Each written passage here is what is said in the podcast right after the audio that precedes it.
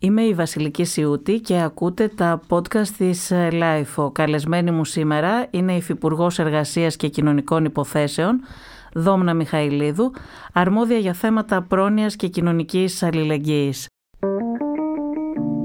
Είναι τα podcast της LIFO. Να σας καλησπερίσω. Καλησπέρα, καλησπέρα και από μένα κυρία Σιούτη. Ευχαριστώ για την πρόσκληση και καλή, καλύτερη χρονιά σε όλους μας. Μακάρι. Να πούμε στους φίλους που μας ακούνε αυτή τη στιγμή, αν τους ακουγόμαστε κάπως παράξενα, είναι επειδή φοράμε τις μάσκες μας και τηρούμε γενικά όλα τα μέτρα προστασίας.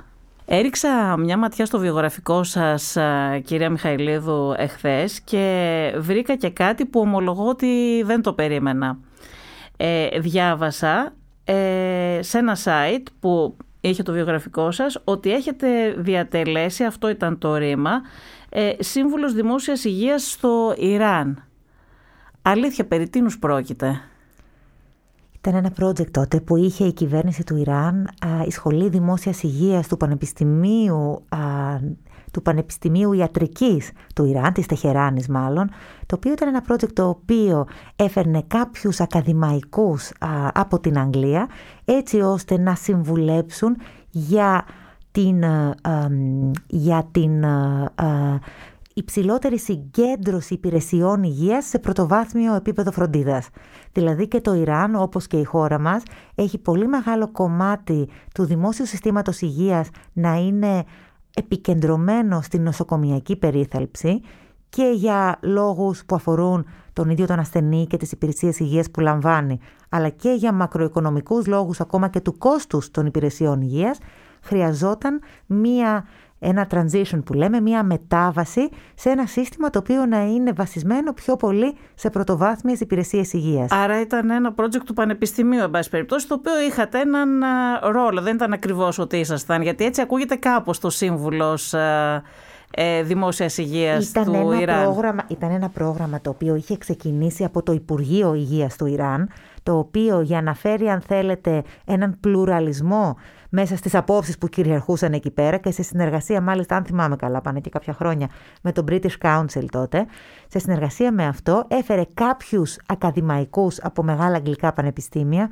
πρέπει να ήμασταν γύρω στους 6 με 8. Είχατε πάει και όλες. Βέβαια, είχατε... βέβαια, βέβαια, βέβαια. Και στην Τεχεράνη και σε ένα άλλο νησί στο Ιράν το οποίο λέγεται Kish Island. Άρα φορέσατε και τη μαντήλα. Ναι, και μάλιστα το εντυπωσιακό εκεί είναι ότι στο Ιράν τη μαντήλα τη φοράς από το αεροπλάνο. Το ξέρω, έχω πάει στο Ιράν και ξέρω πώς είναι και εγώ αναγκάστηκα να... Και υπάρχει Υπάρχει δηλαδή, και αστυνομία ειδοποίηση... στο δρόμο κιόλας που σας και στο σταματάνε δρόμο αν και δεν στο φοράς δηλαδή τη υπάρχει μαντήλα. ειδοποίηση στο αεροπλάνο μαζί με την ε, ειδοποίηση για την ε, προσγείωση την οποία αναμένουν όλοι οι επιβάτες και ειδοποίηση να φορέσουν οι γυναίκες τη μαντήλα τους και μετά Ναι, ναι, το έλεγχος θυμάμαι. πάνω στο αν αυτή φοριέται σωστά επί του αεροδρομίου. Πράγματι. Και όπως είπατε και εσείς, αστυνομία εντός ας πούμε Τεχεράνης ή και γενικότερα για το αν τηρούν ε, οι Θα γυναίκες το μπορούσατε μέτρο να αυτό. ζείτε σε ένα τέτοιο καθεστώς. Δεν είναι μέσα σε ερωτήσεις που ήθελα να σας κάνω, αλλά μια Αλλά το φέρει η προκύπτει. κουβέντα. Ναι. Κοιτάξτε, θα σας πω το εξής, ε, ότι η...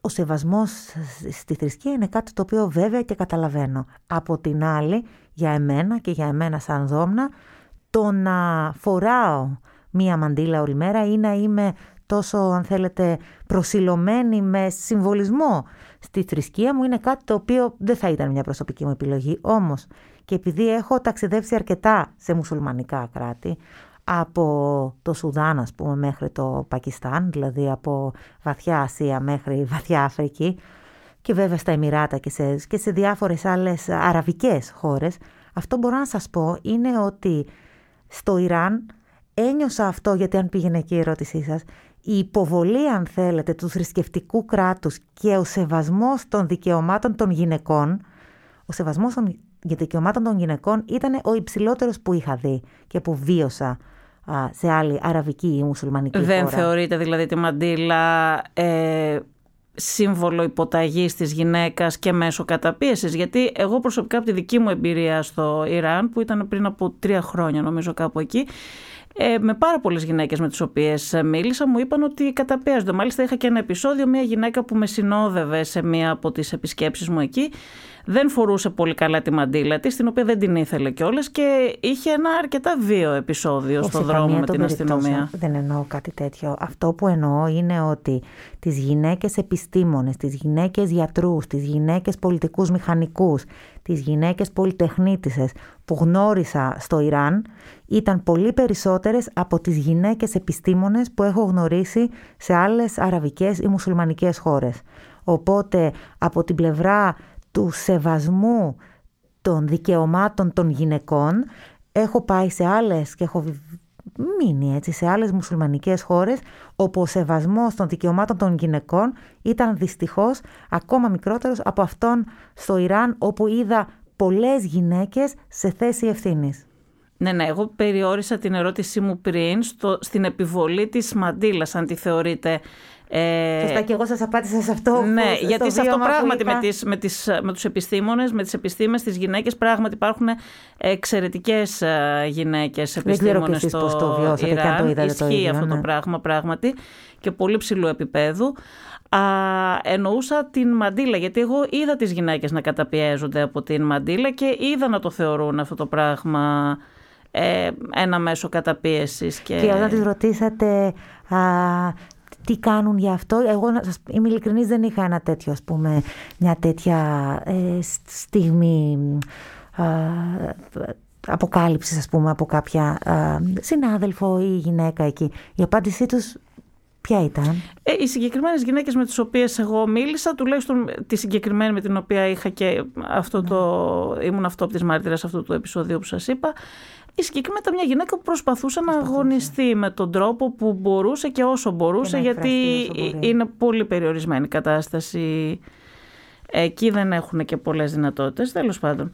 Ε, θα ήθελα να σας ρωτήσω, αν δεν κάνω λάθος, διορθώστε με αν κάνω, στην πολιτική μπήκατε το 2017 ως σύμβουλος μεταρρύθμισης του Προέδρου της Νέας Δημοκρατίας τότε, ε, του Κυριάκου Μητσοτάκη. Σωστά. Σωστό είναι αυτό, έτσι. Ωραία. Θα ήθελα να σας ρωτήσω λοιπόν πώς βρεθήκατε στην πολιτική; Ήσασταν μέλος της ΟΝΕ, της Νέας Δημοκρατίας, όπως συνήθως είναι οι νέοι πολιτικοί; Μπήκατε ως τεχνοκράτης, πώς. Όχι, δεν μπήκα ή δεν. Και αυτό έχει δυστυχώς και τα κακά του στη θέση που είμαι σήμερα. Δεν έχω μπει ως κομματικός τέλεχο, ούτε στην κυβέρνηση, ούτε τότε στην ομάδα. Είστε σήμερα κομματικός του... τέλεχο. Ε, δεν είμαι μέλος της α, Νέας Δημοκρατίας. Βεβαίως, αυτή τη στιγμή η κυβέρνηση και η Νέα Δημοκρατία είναι το κόμμα μου. Καταλάβατε.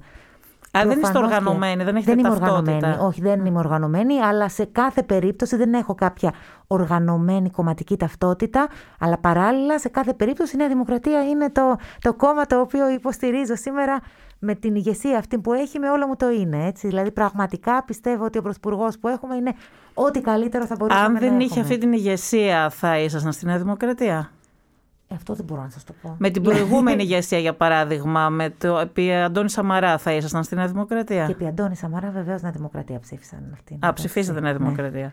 Ναι, ναι. ναι. Δεν τη θεωρείτε συντηρητικό κόμμα, δηλαδή; Αυτή τη στιγμή θεωρώ ότι είναι ένα κεντρό φιλελεύθερο κόμμα το οποίο το μόνο που έχει να δείξει είναι προοδευτικές μεταρρυθμίσεις στην κατεύθυνση που εγώ θεωρώ σωστές και με, α, με, με, με πέραν το ότι τι, τι έχουμε στη ζωή, έχουμε τις απόλυτες έννοιες και τις σχετικές έννοιες.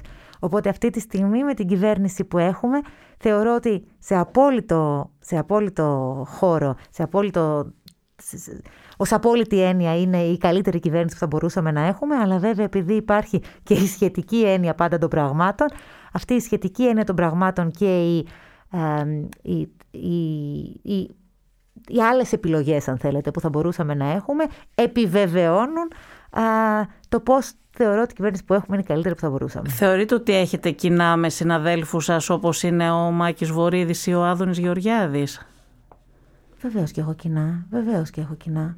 Βεβαίως και έχω κοινά. Για αρχή έχω το κοινό το, ότι είμαι μέλος αυτής της κυβέρνησης. Οι οποίοι δεν θεωρούνται ακριβώς ε, κεντρό πολιτική, κεντροδεξί, φιλελεύθεροι, όπως περίπου προσδιοριστήκατε πριν; Εσείς θα μου πείτε πώς θεωρούνται. Εγώ θα σας πω ότι έχουμε κοινά στο ότι πιστεύουμε και οι τρεις φαντάζομαι ότι η κυβέρνησή μας είναι η κυβέρνηση που θα έπρεπε να έχει αυτή τη στιγμή η χώρα μας, ότι ο πρωθυπουργός μας είναι ο καλύτερος πρωθυπουργός και πρόεδρος της παρατάξεως που θα μπορούσε να υπάρχει. Και ακόμα περισσότερο ότι δουλεύουμε όλοι σε έναν για έναν σκοπό, ο οποίος είναι να πάει ο τόπος μας μπροστά και να μην μένουμε ως Ελλάδα άλλο πίσω και να καλύπτουμε από τον πιο ευάλωτο κάτοικο της χώρας μας μέχρι κάποιον που θέλει να δει την Ελλάδα πολύ πολύ μπροστά. Αυτά βέβαια ξέρετε ότι είναι πράγματα που λένε όλοι οι πολιτικοί. Στις πράξεις βέβαια κρίνεστε, στην πράξη θα κριθεί και η κυβέρνησή σας για γι το τι έργο θα κάνει. Λίγο, γι' αυτό και τι έργο έχουμε κάνει. Δηλαδή στην πράξη, εγώ στην πράξη δεν θα ήθελα τόσο να λογοδοτήσω για τους, uh, τους άλλους υπουργούς κυβέρνησής μας. Πάντως στην πράξη και χωρίς να έχω κάποια ε, ελπίζω αίσθηση υπερβολής, νομίζω ότι τον 1,5 αυτόν χρόνο που η ομάδα μου και εγώ είμαστε στο Υπουργείο Εργασίας και Κοινωνικών Υποθέσεων, σε, σε πολλά μέτωπα έχουμε προβεί σε ουσιαστικές μεταρρυθμίσεις, σε μεγάλες αλλαγές και έχουμε κάνει θα τη ζωή των συνανθρώπων Θα σας ρωτήσω γι' αυτό, αλλά θέλω πρώτα να σας ρωτήσω, επειδή ε, ήσασταν σύμβουλος μεταρρύθμισης ε, του Κυριάκου Μητσοτάκη ως πρόεδρο της Νέας Δημοκρατίας πριν ε, ε, γίνετε υπουργός. Θα ήθελα να σας ρωτήσω ε, ποια θα ήταν ε, για σας ε, η μεγαλύτερη μεταρρύθμιση που θα έπρεπε να γίνει στη χώρα ή μάλλον να σας ρωτήσω αν έπρεπε να επιλέξετε τρεις μεγάλες μεταρρυθμίσεις που θα μπορούσαν να αλλάξουν τη χώρα. Ποιες θα ήταν αυτές; Κοιτάξτε, επειδή ίσως όταν με ρωτήσατε αν πήγα σαν πολιτικός ή σαν κομματικός τέλεχος ή αν πήγα σαν τεχνοκράτης. Και δεν είναι και ένας όρος που θεωρώ ότι είναι ιδιαίτερα θελκτικός στο, στον εαυτό σου ή κάποιον άλλον τεχνοκράτη.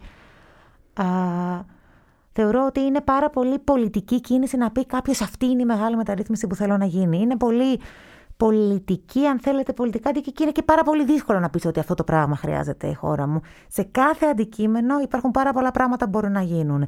Στο, στο αντικείμενο, ας πούμε, της παιδικής προστασίας πρέπει να πάμε μπροστά την αποϊδρυματοποίηση.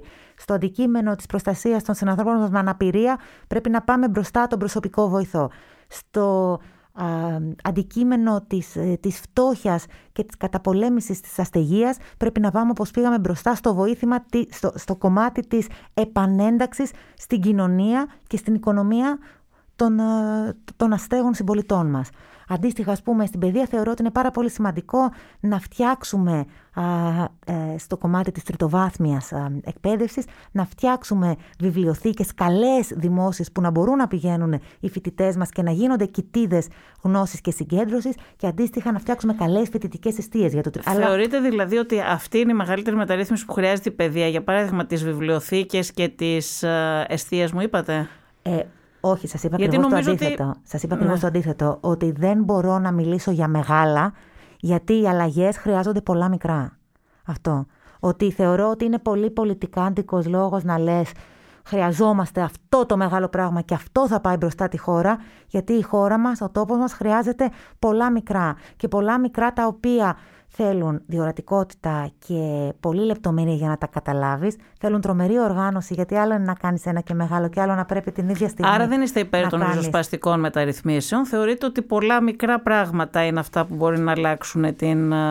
Και πάλι όχι. Κατάσταση και πάλι όχι. Καλύτερο. Το ότι πολλά μικρά δεν σημαίνει ότι δεν είναι ριζοσπαστικά. Πώς ε, τα μικρά δεν είναι ριζοσπαστικά. Αυτό που περιγράψατε εσείς τουλάχιστον πριν δεν είναι μεγάλες ριζοσπαστικές αλλαγές. Δεν ξέρω. Πάντως, εγώ βλέπω ριζοσπαστική αλλαγή. Το ότι από εκεί που μέχρι τον Ιανουάριο του 2020 το κράτος δεν ήξερε πόσα παιδιά υπάρχουν σε δομές παιδικής προστασίας στη χώρα. Το 2020 γνωρίζει πόσα υπάρχουν και αντί κάθε παιδί να υιοθετείται από ίδρυμα-ίδρυμα, να υπάρχει ένας κεντρικός φορέας. Ναι, αυτό θα δεν σας ρωτήσω για το θέμα της υιοθεσίας, επειδή είναι μέσα στις αρμοδιότητές σας. Θέλω να σας ρωτήσω όμως, επειδή έχω μία Έχω κάποιες ερωτήσεις που θέλω να σας κάνω πριν από αυτό και θα πάμε αμέσως μετά. Είστε μία από τις λίγες γυναίκες ε, της κυβέρνησης. Ο Πρωθυπουργός μάλιστα έχει δεχτεί κριτική γι' αυτό, ότι για τον μικρό αριθμό γυναικών που είχε στην κυβέρνηση και στον τελευταίο ανασχηματισμό τις αύξησε, αλλά παρόλα αυτά παραμένουν λίγες. Ε, γιατί κατά τη γνώμη σας είστε τόσο λίγες οι γυναίκες που είστε στην κυβέρνηση; Ακριβώς επειδή ήμασταν λίγες της διπλασίασε ο Πρωθυπουργός και τώρα και πάλι δεν έχουμε 50% μια κυβέρνηση γυναικών και έχουμε πάρα πολύ δρόμο να κάνουμε ως προς αυτό. Έτσι. Και βέβαια είμαι υπέρ του να είμαστε πολύ, πολύ περισσότερο. Είναι ανδροκρατούμενη πολιτική, τα κόμματα. Ε, για ποιο λόγο συμβαίνει αυτό κατά τη γνώμη σας; Κοιτάξτε, δυστυχώς είμαστε μια... Δυστυχώς έχουμε πολύ ακόμα δρόμο να κάνουμε. Και δεν είναι μόνο η πολιτική. Και εκεί είναι κάτι που έχω δουλέψει αρκετά όλα τα προηγούμενα χρόνια. Τι, οι γυναίκες όχι μόνο να είμαστε πολλές στην αγορά εργασίας, όχι μόνο να είμαστε πολλές στα πανεπιστήμια, αλλά ως γυναίκες να είμαστε πολλές σε θέσεις ευθύνης. Αυτό είναι το σημαντικό. Αυτό, δηλαδή εφόσον το θέλουμε, έτσι, να μπορούμε να διεκδικούμε και να παραμένουμε σε θέσεις ευθύνης. Θα σας δώσω το παράδειγμα ότι ήμουνα στο Διοικητικό Συμβούλιο του Κολεγίου μου στο Cambridge, ας πούμε, για πολύ καιρό, όπου είναι ένα κολέγιο το οποίο είναι μόνο γυναικών. Και ενώ πάνω από το 50% των φοιτητών πλέον είναι γυναίκες στο συγκεκριμένο πανεπιστήμιο, πολύ μικρό κομμάτι, κάτω από το 10% των καθηγητών των πρωτοβάθμιων καθηγητών, έτσι, των full professors που λένε εκεί πέρα, ήταν γυναίκες. Οπότε σκοπός του κολεγίου, που παραμένει και κάθε χρόνο γίνεται το ψήφισμα αυτό στο Διοικητικό του Συμβούλιο, αν πρέπει να ανοίξουμε ή όχι και στους άνδρες, είναι θα ανοίξουμε και στους άνδρες μόνο όταν έχουμε στο επίπεδο ηγεσίας όσες γυναίκες έχουμε και άνδρες.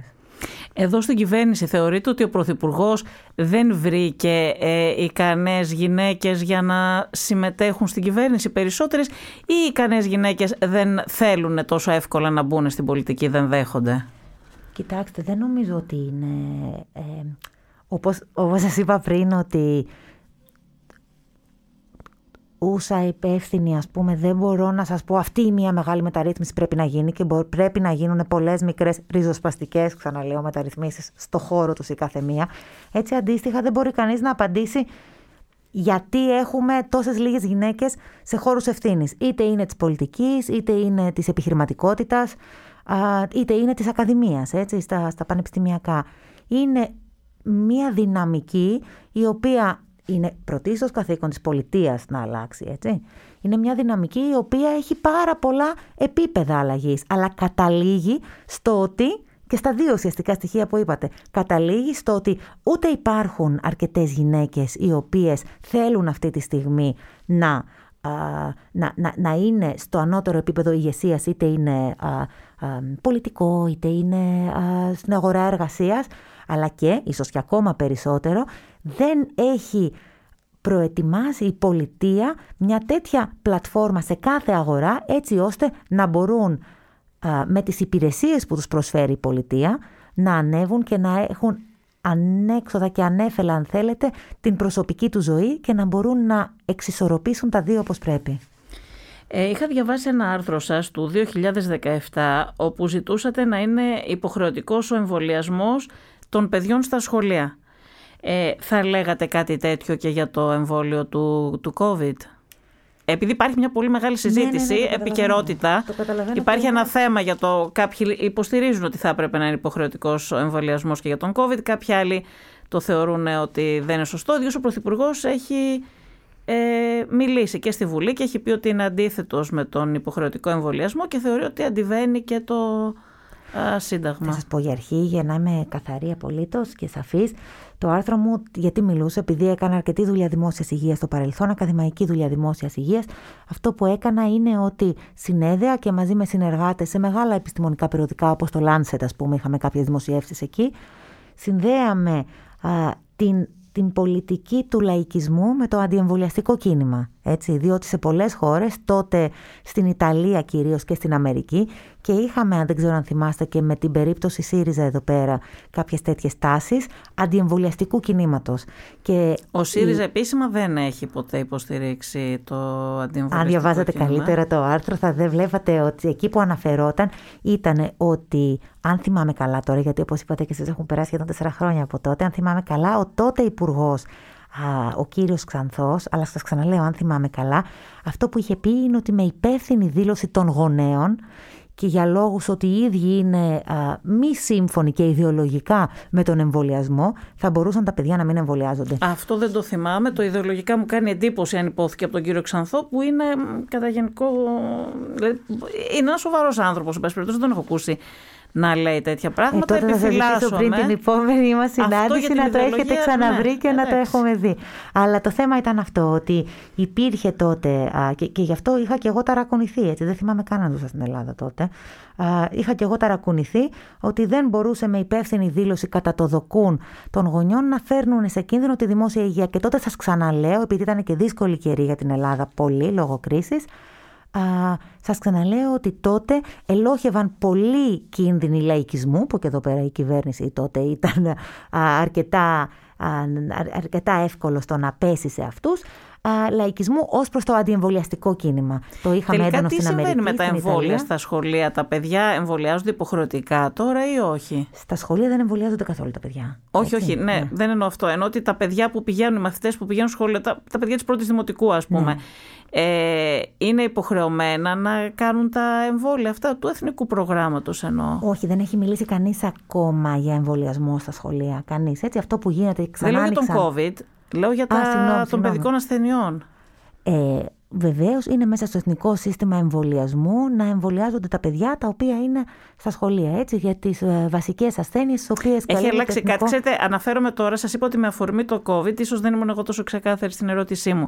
Ενώ επειδή εσείς αναφερόσασταν στο θέμα του εμβολιασμού των παιδιών για τις παιδικές ασθένειε. Σωστά, δεν υπήρχε τότε και COVID. Ναι, δεν υπήρχε βέβαια. Ε, θέλω να πω ότι σε αυτό έχετε αλλάξει εσείς κάτι σήμερα. Η κυβέρνηση της Δημοκρατίας έχει κάνει κάτι πάνω σε αυτό το θέμα; Έχει αλλάξει Όχι, κάτι; γιατί η το σημείο ισορροπίας μέχρι ότου έχουμε την κυβέρνηση ΣΥΡΙΖΑ ας πούμε, και κάνει αυτή τη δήλωση τότε ο Υπουργός Υγείας, το σημείο ισορροπίας ήταν ένα σημείο το οποίο κάλυπτε α, τους στόχους του συστήματος δημόσιας υγείας. Δηλαδή μέχρι τότε δεν είχαμε κάποια κάποιο ιδιαίτερο κίνδυνο στο σύστημα δημόσιας υγείας με κάποιο πολύ υψηλό αντιεμβολιαστικό κίνημα, αν θέλετε, στην Ελλάδα. Είναι Οπότε... υποχρεωτικό να εμβολιάζονται τα παιδιά τώρα που πηγαίνουν στο σχολείο; Ο εμβολιασμός είναι υποχρεωτικός, ναι. Τους ζητείτε δηλαδή το βιβλιάριο υγείας τους, για παράδειγμα; Αυτό θα σας τα απαντήσει καλύτερα η αρμόδια υπουργός, για να σας είμαι απολύτως ειλικρινής. Ξέρω ότι είναι Ξέρω ότι είναι υποχρεωτικός ο εμβολιασμός στα σχολεία και ότι οι διοικήσεις των σχολείων ζητούν αποδεικτικό, όπως είπατε κι εσείς, για, για, για τον εμβολιασμό Νομίζω που έχουν γίνει στα παιδιά. Γι' αυτό σας ρώτησα, αλλά δεν είναι κάτι για το οποίο ε, είμαι σίγουρη. Ε, πάντως στην Ελλάδα, από ό,τι έχει φανεί, δεν έχουμε τόσο μεγάλο αντιεμβολιαστικό κίνημα σε σχέση με Ακριβώς. άλλες χώρες της Δύσης. Ακριβώς. Και μεγάλη προθυμία υπάρχει για το εμβόλιο του COVID ε, από ό,τι φαίνεται. Ο περισσότερος κόσμος δείχνει να θέλει να κάνει το εμβόλιο και να το περιμένει και με ανυπομονησία. Κοιτάξτε, ε, ε, εγώ το ξέρω ίσως και λίγο από μέσα γιατί συλλέξαμε και όλα τα στοιχεία από τους ωφελούμενους και τους εργαζομένους στις μονάδες φροντίδας ηλικιωμένων και αναπηρία σε όλη τη χώρα. Οπότε γνωρίζω για γύρω στους 30.000 ανθρώπους την στήλη αν θέλετε που είχαμε στο Excel που έλεγε ναι ή όχι στο εμβόλιο. Εκεί πέρα τι είδαμε; Είδαμε πάρα πολλούς, πάρα πολλούς ωφελούμενους των δομών αυτών τους Είστε υπεύθυνοι για τις δομές των ηλικιωμένων, ναι, έτσι; Ναι, ναι, Έχουν ναι, εμβολιαστεί αυτοί οι άνθρωποι; Ξεκίνησε ο εμβολιασμός στην 5η 7 πρώτου, έτσι. Και αυτό που ο στόχος μας με τον ΕΟΔΗ είναι τέλος του Ιανουαρίου να έχει περάσει από όλες τις δομές και από όλους τους ωφελούμενους και εργαζομένους όλης της χώρας η πρώτη τουλάχιστον δόση του εμβολίου. Έχετε εικόνα πώς έχουν εμβολιαστεί μέχρι τώρα οι ηλικιωμένοι στις δομές. Σήμερα έχουμε Τρίτη 12 του μηνός, αν δεν κάνω λάθος. 7 του μηνός ξεκίνησαν, έχουν εμβολιαστεί γύρω στα 2.000 άτομα και μέχρι το τέλος της εβδομάδας περιμένουμε άλλα 2.500 άτομα. Οφελούμενοι και εργαζόμενοι. Και εργαζόμενοι, δηλαδή 4.500 μέσα σε μία εβδομάδα και περιμένουμε να έχουμε ένα σύνολο γύρω στους 25.000 μέχρι το τέλος του μήνα. Να σας ρωτήσω κάτι, εσείς εμβολιαστήκατε; Εγώ δεν εμβολιάστηκα, όχι, διότι ενώ και εγώ το περίμενα, η αλήθεια είναι πώς και πώς. Με όλη τη συζήτηση για το πώς και αν εμβολιάζεται η κυβέρνηση πριν α, και επειδή από τη μία ηλικιακά είμαι σε μικρότερο γκρουπ. ηλικιακά θα αργήσει η σειρά σας. Ηλικιακά θα αργήσει από την άλλη και εγώ το περιμένω πώς και πώς γιατί επειδή έχω να κάνω με ευάλωτους συμπολίτες μας σε όλες αυτές τις δομές έχω κι εγώ ένα μεγάλο φόβο, μην εγώ ακόμη και να είμαι ασυμπτωματική και κολλήσω κάτι τους ανθρώπους. Βέβαια, το ίδιο όπως ξέρετε ισχύει και για πάρα πολύ κόσμο. Δηλαδή, υπάρχει πάρα πολλοί κόσμος σε αυτές τις ηλικίες 30, 40, 50, οι οποίοι το χρειάζεται το εμβόλιο, είναι Όχι, απαραίτητο. Το καταλαβαίνω. Για απλά την... εμένα είναι και κομμάτι της δουλειάς μου να πηγαίνω και να επισκέψαμε ηλικιωμένου στις διοικήσεις των δομών τους, να βλέπω πώς πηγαίνουν οι εμβολιασμοί, να βλέπω πώς πηγαίνουν τα τεστ. Πώ σας φάνηκε αυτή η εικόνα όμως, δεν σας φάνηκε, δεν ήταν προβληματική, εν πάση περιπτώσει, να βλέπουμε τους πολιτικούς να προσπερνάνε τη σειρά τους για να κάνουν το εμβόλιο; Ε, κάποιοι χρησιμοποίησαν και την δικαιολογία για το καλό παράδειγμα. Ανάμεσά τους τώρα κάποιοι υπουργοί που δεν είναι και καθόλου γνωστοί, εν πάση περιπτώσει. Και είδαμε, νομίζω ότι η καγκελάριος Μέρκελ, για παράδειγμα, δεν έχει εμβολιαστεί ακόμα. Περιμένει τη σειρά της. Είδαμε ακόμα και τον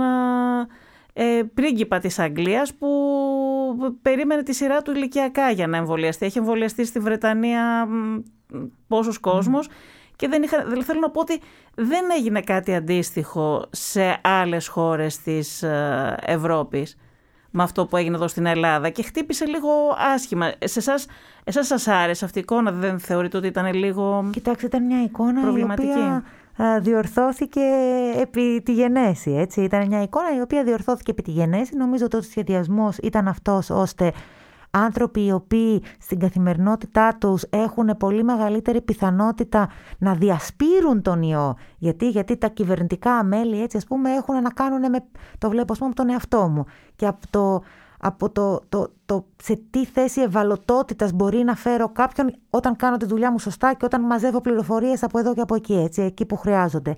Από την άλλη, επειδή είναι μεγάλη η, μεγάλη προτεραιοποίηση που πρέπει να δίνουμε και στους υγειονομικούς και στους ηλικιωμένους ανθρώπους, γι' αυτό ακριβώς σταμάτησε και αυτό και ο καθένας περιμένει τη σειρά του σύμφωνα με το ηλικιακό του κριτήριο. Αυτό ακριβώς θέλω να πω. Ότι υπάρχει μια προτεραιοποίηση και γι' αυτό το λόγο γίνεται. Γιατί εγώ βλέπω για παράδειγμα τώρα βγαίνουν οι φαρμακοποιοί και λένε Μα και εμείς είμαστε ευάλωτοι, ερχόμαστε καθημερινά σε επαφή με τόσο κόσμο, θέλουμε να μπούμε στη σειρά. Βγαίνουν οι δάσκαλοι, λένε και εμείς είμαστε ευάλωτοι γιατί είμαστε κάθε μέρα στα σχολεία.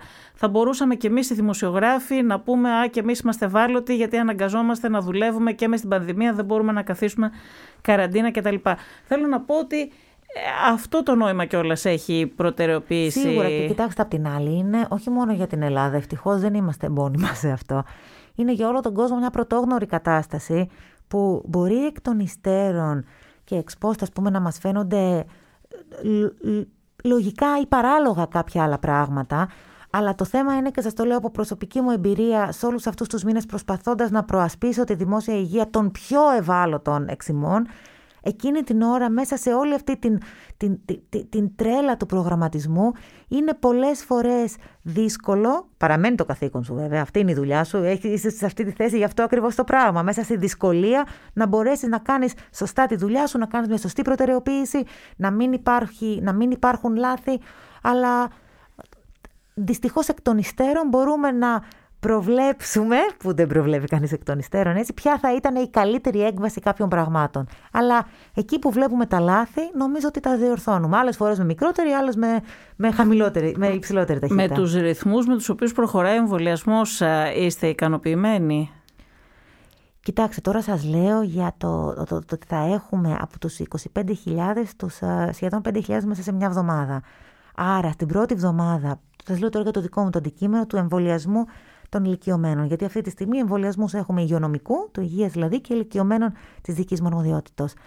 Ε, μέσα σε μια εβδομάδα το τι έχουμε κάνει το 1 πέμπτο, α, εκεί που θέλαμε να είμαστε, δηλαδή α, α, στο, στα 5 πέμπτα μέσα στο μήνα, Νομίζω είμαστε καλά, γιατί και η πρώτη εβδομάδα, ξέρετε, είναι πάντα η. Σε σχέση με τον γενικό πληθυσμό, όμως, κύριε Μιχαηλίδου, φαίνεται ότι θα αργήσει πάρα πολύ να εμβολιαστεί ο γενικός πληθυσμός και σε σχέση με το σχέδιο που μας είχε παρουσιάσει ο Υπουργός Υγείας τον Νοέμβριο, ε, φαίνεται να μην πετυχαίνουμε τον στόχο μας. Δηλαδή τα 2 εκατομμύρια εμβόλια το μήνα που είχε παρουσιάσει ως δυνατότητα ο κύριος Κικίλιας δεν φαίνεται να τον πιάνουμε ούτε τον επόμενο μήνα. Και αν χαθεί το καλοκαίρι, δηλαδή αν μέχρι και την άνοιξη δεν εμβολιαστεί ο πληθυσμός που χρειάζεται για να αποκτηθεί η ανοσία της ε, κοινότητας, νομίζω ότι θα υπάρχουν, αυτό το λένε όλοι, δηλαδή θα υπάρχουν σημαντικά προβλήματα στον τουρισμό, στην οικονομία και το πιο σημαντικό βέβαια ότι θα συνεχίσουν να χάνονται ανθρώπινα ζωή. Κοιτάξτε, ε, το πιο σημαντικό είναι αυτό για όλους, έτσι. θα, θα είμαι ειλικρινής προβλήματα θα συνεχίσουν να υπάρχουν και προβλήματα και το καλοκαίρι ας πούμε δεν θα είναι ίδιο με τα ανέφελα καλοκαίρια ας πούμε, που είχαμε μέχρι και το 2019. Δεν νομίζω ότι κανείς μπορεί να κάνει αυτή την πρόγνωση όχι μόνο στην Ελλάδα αλλά και γενικότερα. Όπως είδατε χθες με την παρουσίαση του Εθνικού Σχεδίου Εμβολιασμών και πάλι, αν και είναι πολύ νωρίς ακόμα, δηλαδή όταν έχουμε ξεκινήσει ουσιαστικά 7 του μηνός μετά τα θεοφάνεια, είναι πολύ νωρίς να κάνουμε προβλέψεις για το πώς πάμε. Αλλά και με τα στοιχεία τα πρώτα που έχουμε, φαίνεται ότι η Ελλάδα είναι πάνω από τον μεσόωρο της Ευρωπαϊκής Ένωσης ως προς τον ρυθμό των εμβολιασμών. Ελπίζω τα προ... με, αυτό, με αυτό το στοιχείο. Είναι 16η, δεν είναι πάνω και είναι ακόμα πολύ μικρά τα νούμερα. Είναι αυτό, είναι ότι είναι πολύ ε, μικρά τα νούμερα. Η έχει κάνει πολύ καλύτερη δουλειά και η Πορτογαλία που είναι ίδιο μέγεθος με την Ελλάδα έχει κάνει πολύ περισσότερους εμβολιασμούς από την Ελλάδα και νομίζω ότι οι χώρες ειδικά που εξαρτώνται ε, από τον τουρισμό πάρα πολύ η οικονομία τους έχουν ένα λόγο παραπάνω. Δηλαδή όποια χώρα ανοίξει πρώτη ε, θα σώσει και τον πληθυσμό της και την οικονομία της. Αντίθετα όποια αργήσει θα το πληρώσει...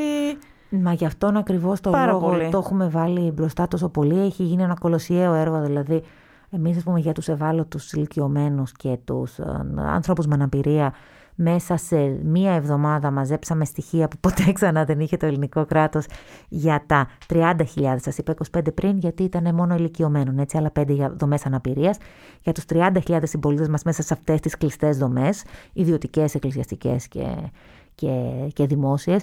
Και σε καμία των περιπτώσεων δεν μπορεί να πει κανείς ότι η Ελλάδα είναι πίσω. Το να κάνουμε προβλέψεις από τώρα οι οποίες, δηλαδή ας κάνουμε αυτές τις προβλέψεις και ας τις βρούμε λανθασμένες μετά. Καλά, θα, ναι. ακόμα είναι νωρίς να πούμε οτιδήποτε πράγματι, γιατί μόλις ξεκίνησε η κούρσα των εμβολιασμών. Τους, αυτό που σας λέω από τη, από τη δική μου την εμπειρία σε μία εβδομάδα το να έχουν ε, από πέμπτη με επόμενη Παρασκευή μία εβδομάδα και μια μέρα για να είμαι σαφής, για να έχουμε καταφέρει να εμβολιάσουμε το 1 πέμπτο του συνόλου νομίζω είμαστε, αν πάρουμε αυτό σαν οδηγό, γιατί τι έχουμε οδηγούς, τους ηλικιωμένους και το υγειονομικό. Έτσι, αυτά τα δύο αυτή, μέχρι στιγμής είναι οι οδηγοί μας.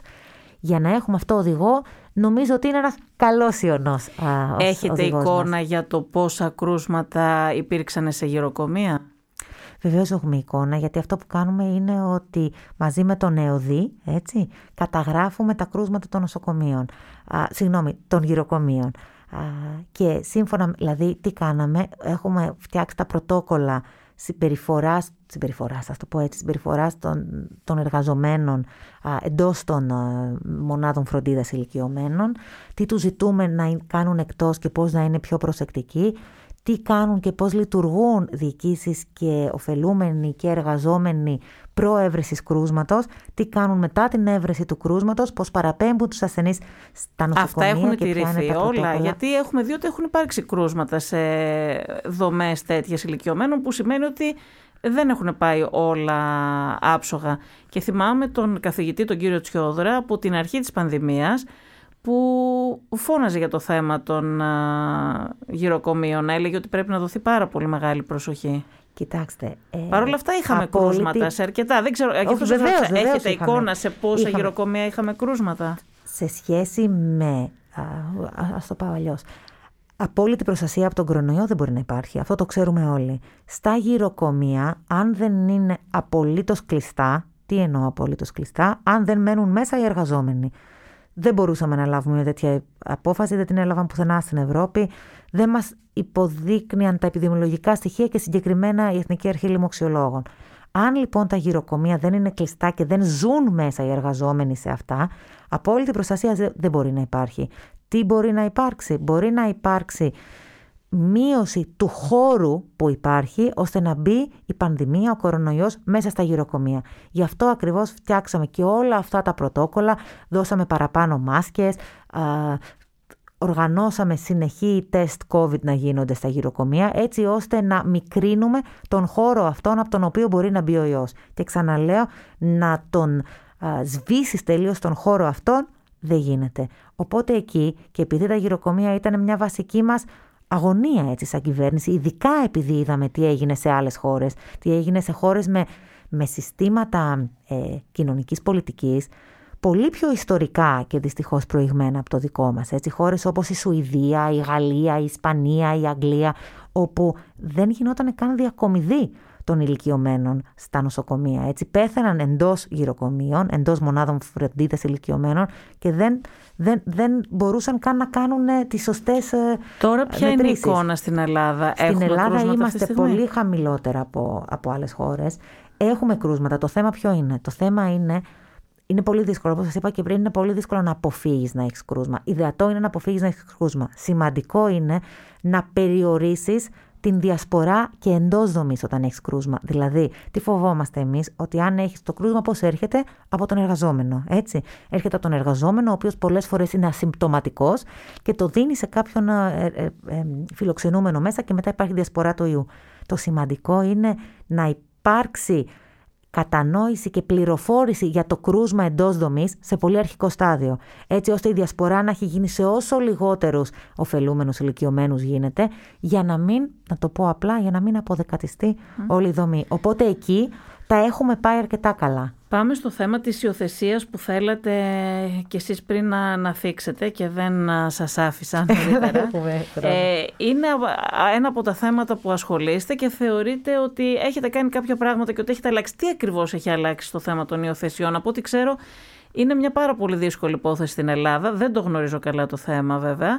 Ε, και ξέρω ότι οι άνθρωποι που θέλουν να υιοθετήσουν ένα παιδί είναι πάρα πολύ δύσκολο να το καταφέρουν αυτό είναι στην Ελλάδα. Είναι μια πολύ δύσκολη υπόθεση και είναι μια υπόθεση η οποία δεν είχε καμία διαφάνεια. Δηλαδή όλοι ακούμε για ιστορίες που χρονίζουν. Το ακόμη πιο σημαντικό από τις ιστορίες που χρονίζουν και γιατί οι ιστορίες που χρονίζουν είναι σημαντικές. Είναι σημαντικές γιατί ένα ζευγάρι μπορεί να θέλει να υιοθετήσει, αλλά είναι ακόμα πιο σημαντικές γιατί όλον αυτό το χρόνο που το ζευγάρι θέλει να υιοθετήσει και δεν μπορεί, το παιδί μένει μέσα στο ίδρυμα. Οπότε για μας η υιοθεσία και η αναδοχή είναι μια παιδοκεντρική ιστορία. Είναι μια ιστορία που η πρώτη σου προτεραιότητα είναι να βγάλεις το παιδί από τη δομή. Γιατί όσο καλή και να είναι η δομή, η οικογένεια δεν είναι.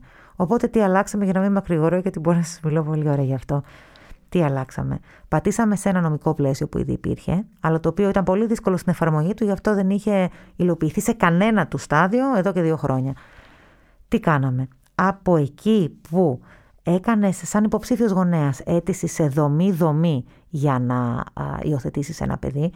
Και αυτό σημαίνει ότι έπρεπε να περάσεις και κοινωνική έρευνα από κοινωνικούς λειτουργούς κάθε δομής, άρα ακόμη παραπάνω γραφειοκρατία και χρόνος για την οικογένεια. Τώρα κάνεις αίτηση σε ένα κεντρικό, διαφανές ηλεκτρονικό σύστημα, το οποίο τι κάνει, αυτό που λέμε το συντέριασμα. Τι σημαίνει συντέριασμα, το matching που το λέμε, συντεριάζει δύο διαφορετικά μητρώα. Από την μία έχει το Μητρό των Παιδιών, που αυτό που σας είπα και λίγο γρήγορα πριν, πρώτη φορά καταγράψαμε πόσα παιδιά υπάρχουν στις 82 δομές παιδικής προστασίας στη χώρα και από την άλλη έχει τα δύο Μητρώα, το ένα Μητρό υποψηφίων αναδόχων και το άλλο Μητρό υποψηφίων γονέων.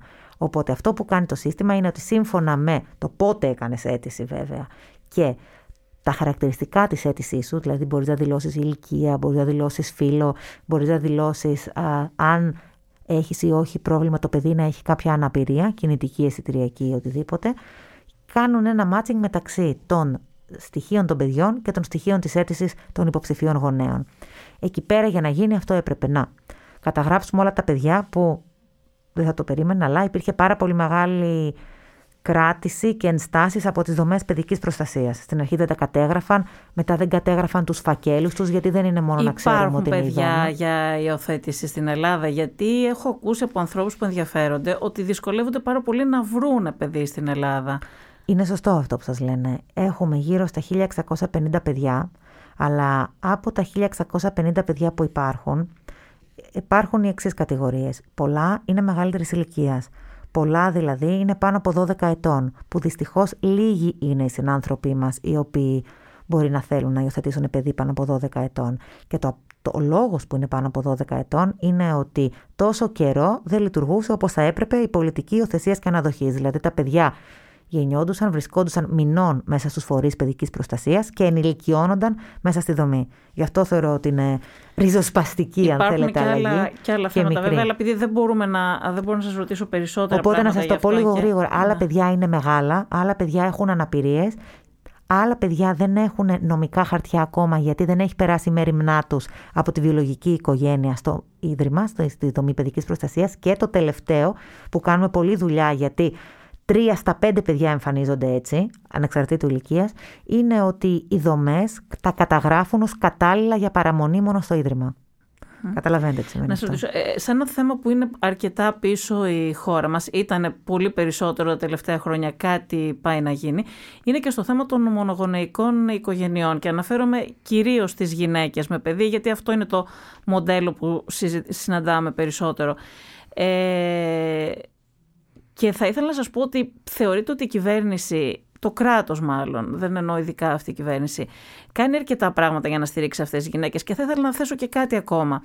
Ε, στην Ελλάδα δεν είναι ακριβώς αυτό το μοντέλο που συναντάμε στις σκανδιναβικές χώρες ε, ή σε κάποιες άλλες χώρες της Βόρειας Ευρώπης. Δηλαδή, δεν έχουμε δηλαδή πάρα πολύ μεγάλο αριθμό γυναικών, ειδικά στις, ε, στα κατώτερα οικονομικά στρώματα, το, τις γυναίκες που κάνουν παιδί εκτός γάμου Νομίζω ότι είναι περισσότερες αυτές, η, η εντύπωσή μου αυτή είναι, στα ανώτερα οικονομικά στρώματα και όχι στα κατώτερα.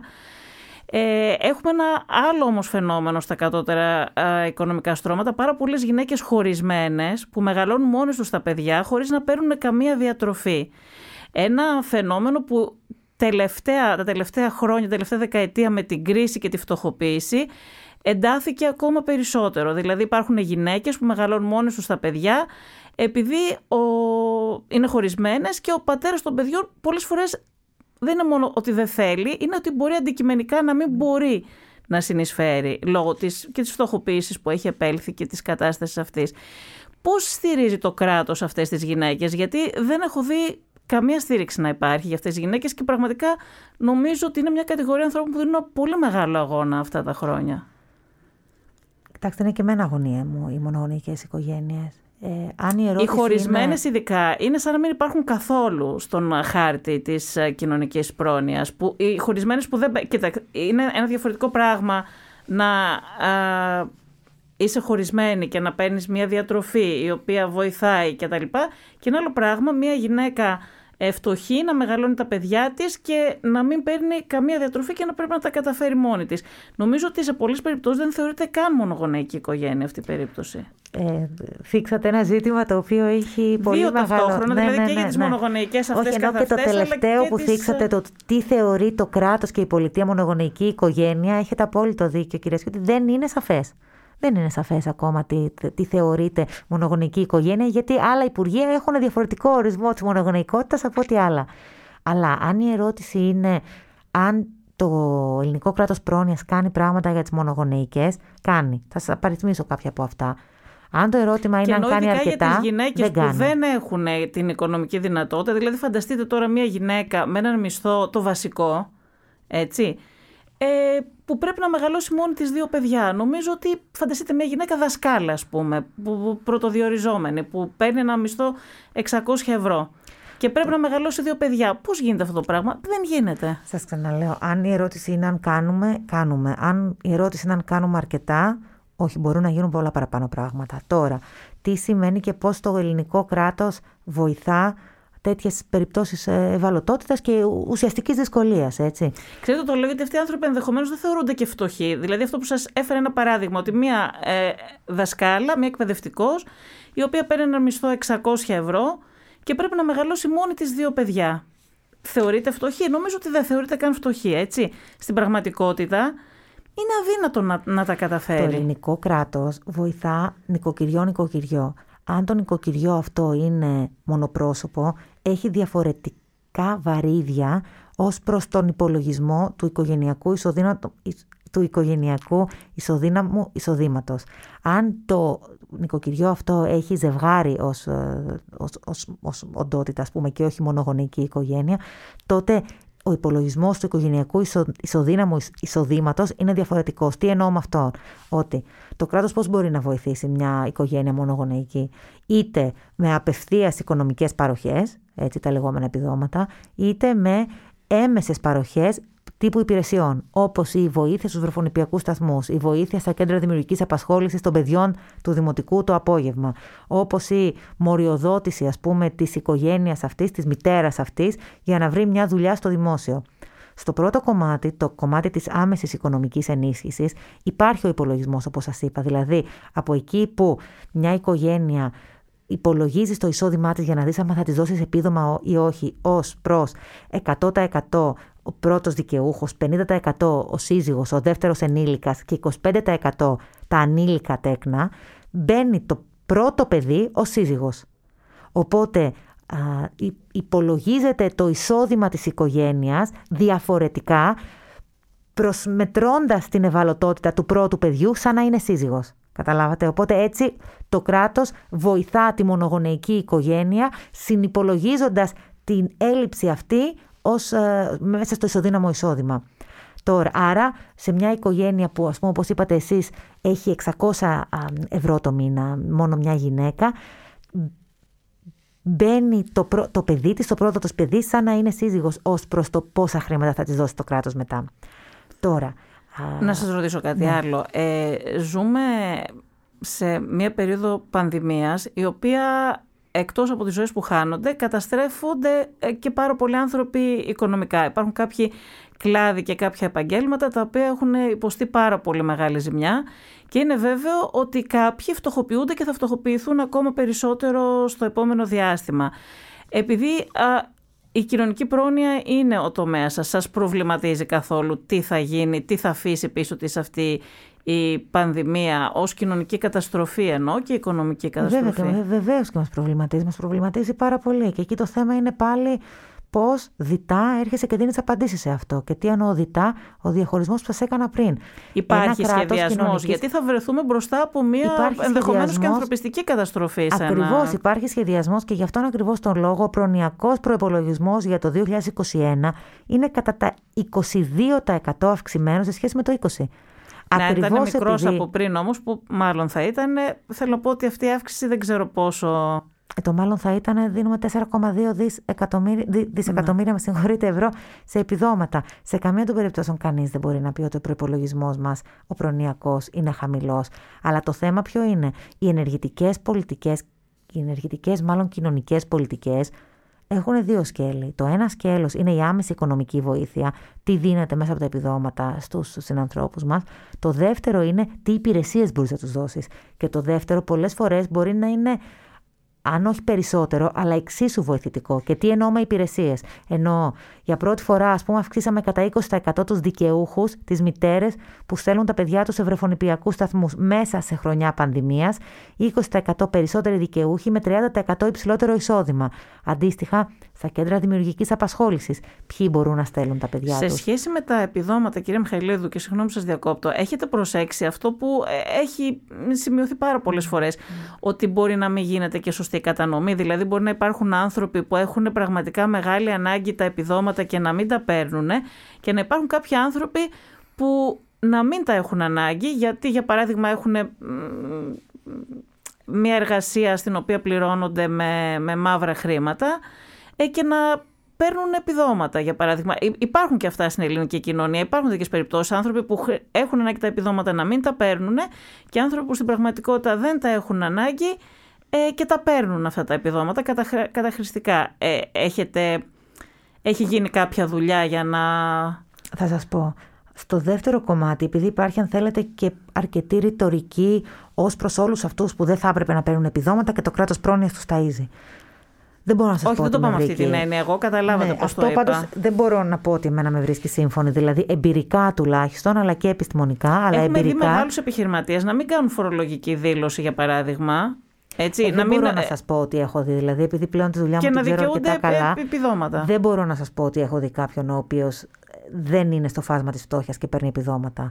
Δηλαδή, οι άνθρωποι σε μικρότερο ή σε μεγαλύτερο βαθμό, επειδή ακριβώς δεν είναι μόνο τα εισοδηματικά, αλλά είναι και τα περιουσιακά στοιχεία τους τα οποία πλέον ελέγχονται για να τους δοθούν τα επιδόματα, Πραγματικά σας είμαι ειλικρινής. δεν έχω παρελθόν το είχαμε δει για παράδειγμα επίσης με το επίδομα των άγαμων θηγατέρων. Αλήθεια, αυτό υπάρχει ακόμα. Υπάρχει ακόμα το επίδομα άγαμης θηγατέρα. Όχι, κάτι τέτοιο δεν υπάρχει αυτή τη στιγμή. Δεν υπάρχει, έχει επίδομα, καταργηθεί. Γιατί νομίζω ότι υπάρχει. Επίδομα άγαμης θηγατέρα, όχι, δεν υπάρχει. Επίδομα άγαμης. Τώρα, τι σύνταξη μπορεί να παίρνει από κάποιον α, το, από τον πατέρα Μπορεί να μην της που ονομάζεται έχει πεθάνει. έτσι, αλλά- Επίδομα άγαμης θυγατέρας αυτή τη στιγμή δεν υπάρχει, όχι. Να, Από πότε δεν υπάρχει, γιατί υπήρχε μέχρι πρόσφατα. Εγώ μπορώ να σας πω ότι δεν υπάρχει. Τώρα να ξέρω όλη την ομολογία για το συνταξιδοτικό κομμάτι του πότε καταργήθηκε η σύνταξη άγαμης θυγατέρα, γιατί όσο θυμάμαι ήταν σύνταξη άγαμης θυγατέρα. Την ομολογία αυτή δεν τη γνωρίζω. Πάντως αυτή τη στιγμή σίγουρα επίδομα άγαμης θυγατέρα δεν μπορώ να σας πω, να... μπορώ να σας Μπορεί πω όλα τα λέγεται επιδόματα που σύνταξη, υπάρχουν. Εντάξει, ναι, μπορεί να μην λέγεται Ναι. επίδομα, να λέγεται σύνταξη. Πράγματι, ε, αυτό Ναι. είναι το θέμα. Αλλά ε, είχαμε δει ε, πολλές γυναίκες οι οποίες καθόλου δεν ανήκουν στην κατηγορία αυτή των α, απόρων ή των ανθρώπων που έχουν ανάγκη από Κοιτάξτε, σα το είπα και αυτό πριν, δεν το θέλω να μπω βοήθημα. στη λογική, γιατί εμπειρικά, όχι μόνο επιστημονικά, αλλά εμπειρικά δεν έχω συναντήσει ανθρώπους οι οποίοι να καταχρώνται της επιδοματικής πολιτικής του κράτους. Δεν έχω συναντήσει πολλούς ανθρώπους ή ανθρώπους γενικότερα που να μην πρέπει να τους βοηθήσει το κράτος και να τους βοηθά και να καταχρώνται αυτό το πράγμα. Τώρα, αν υπάρχουν άνθρωποι που θα έπρεπε να παίρνουν επιδόματα και δεν παίρνουν, Δυστυχώς, βεβαίως και υπάρχουν. Και εκεί πέρα είναι που έχουμε πολύ ουσιαστική πολιτική να κάνουμε. Δηλαδή, υπάρχουν άνθρωποι και όσο πιο ευάλωτος είναι κάποιος, δυστυχώς, τόσο λιγότερο γνωρίζει τα δικαιώματά του. Και τόσο λιγότερο γνωρίζει, όσο πιο ευάλωτος οικονομικά και κοινωνικά είναι κάποιος, τόσο λιγότερο έχει πρόσβαση στην πληροφορία του τι δικαιούται, τι προσφέρει το κράτος και πώς μπορεί να το πάρει. Αυτό το έχω δει επιστημονικά, θεωρητικά, αλλά βέβαια και εμπειρικά. Ένας συνάνθρωπός μας, ο οποίος είναι στην αστεγία, δεν γνωρίζει ότι η Βδόμνα Μιχαηλίδου ήρθε πριν ένα μήνα και άλλαξε το νομοθετικό πλαίσιο έτσι ώστε μαζί με την δομή αστέγων που μένει να μπορεί να παίρνει και ελάχιστο Αυτό δεν είναι εισόδημα. υποχρέωση της πολιτείας όμως να ενημερώσει αυτούς τους ανθρώπους, να Βεβαίως φτάσει η είναι. ενημέρωση Βεβαίως στους είναι πιο και το θέμα ευάλωτους είναι να την ανθρώπους. κάνουμε την ενημέρωση. Βεβαίως και είναι. Και το θέμα είναι να την κάνουμε αυτή την ενημέρωση όσο πιο συχνά, με όσο μεγαλύτερη λεπτομέρεια γίνεται και να πηγαίνουμε εμείς στους πιο ευάλωτους. Και δεν λέω να πηγαίνουμε εμείς να πηγαίνει η Δόμνα να βρίσκει τους αστέγους, ενώ να πηγαίνουν οι υπηρεσίες του κράτους και να ενημερώνουν. Αυτή τη στιγμή, παραδείγματος χάρη, ετοιμάζουμε ένα. Ακούγεται αστείο, αλλά είναι σημαντικό. Ένα ενημερωτικό φυλάδιο, το οποίο θα πάει σε όλους τους ξενώνες αστεγίας, σε όλα τα φαρμακεία, σε όλες τις κοινωνικές υπηρεσίες των Δήμων, σε, όλους τους, ε, σε όλα τα κέντρα κοινότητας, σε όλες τις δομές φτώχειας, δηλαδή τα κοινωνικά φαρμακεία, τα κοινωνικά παντοπολία που τρέχουμε με Δήμους και περιφέρειες, έτσι ώστε να ενημερώσουμε με όσο πιο απλό τρόπο γίνεται τους συμπολίτες μας για το τι τους προσφέρει το κράτος. Γιατί πηγαίνω και επισκέπτομαι όσο πιο συχνά μπορώ, που σας λέω, αμ, συμπολίτες μας στην ευαλωτότητα και βλέπω ότι δεν γνωρίζουν ότι μπορούν να πάρουν επίδομα στέγασης και να τους βοηθήσουμε με το, με το ενοικιαστήριο. Κυρία τους. Μιχαηλίδου, νομίζω ότι θα πρέπει να σταματήσουμε εδώ γιατί τελείωσε ο χρόνος που έχουμε στη διάθεσή μας. Νομίζω ότι τα θέματά σας είναι ανεξάντλητα, ενώ στα Είναι θέματα ανεξάντλητα. της πρόνοιας Είναι θα μπορούσαμε ανεξάντλητα. πάρα πολλά πράγματα να πούμε και εγώ έχω δεκάδες ερωτήσεις ακόμα που θα ήθελα να σας κάνω και δεν προλάβαμε. Είναι ανεξάρτητα και είμαι και σίγουρη ότι ως αναγνώστρια κι εγώ της LIFO, τώρα θα γίνω και α, Ακροάτρια. Και ακροάτρια ακριβώς. Α, ως αναγνώστρια είμαι σίγουρη ότι ενδιαφέρουν πάρα πολύ και τον, α, το- τον κόσμο τον οποίο σας διαβάζει και, και σας ακούει. Και είναι κόσμος ο οποίος είναι αρκετά ευαισθητο, ευαισθητοποιημένος στο όλο το κομμάτι της ευαλωτότητας και πολλές φορές και ο ίδιος μπορεί να αναρωτιέται τι μπορεί να κάνει για να βοηθήσει α, από την πλευρά της κοινωνίας και να βοηθήσει τους ανθρώπους και την πολιτεία την ίδια να κάνουμε όλοι μαζί καλύτερα τη δουλειά μας. Σας ευχαριστούμε πάρα πολύ. Εγώ, εγώ ευχαριστώ. Είναι τα podcast της LiFO.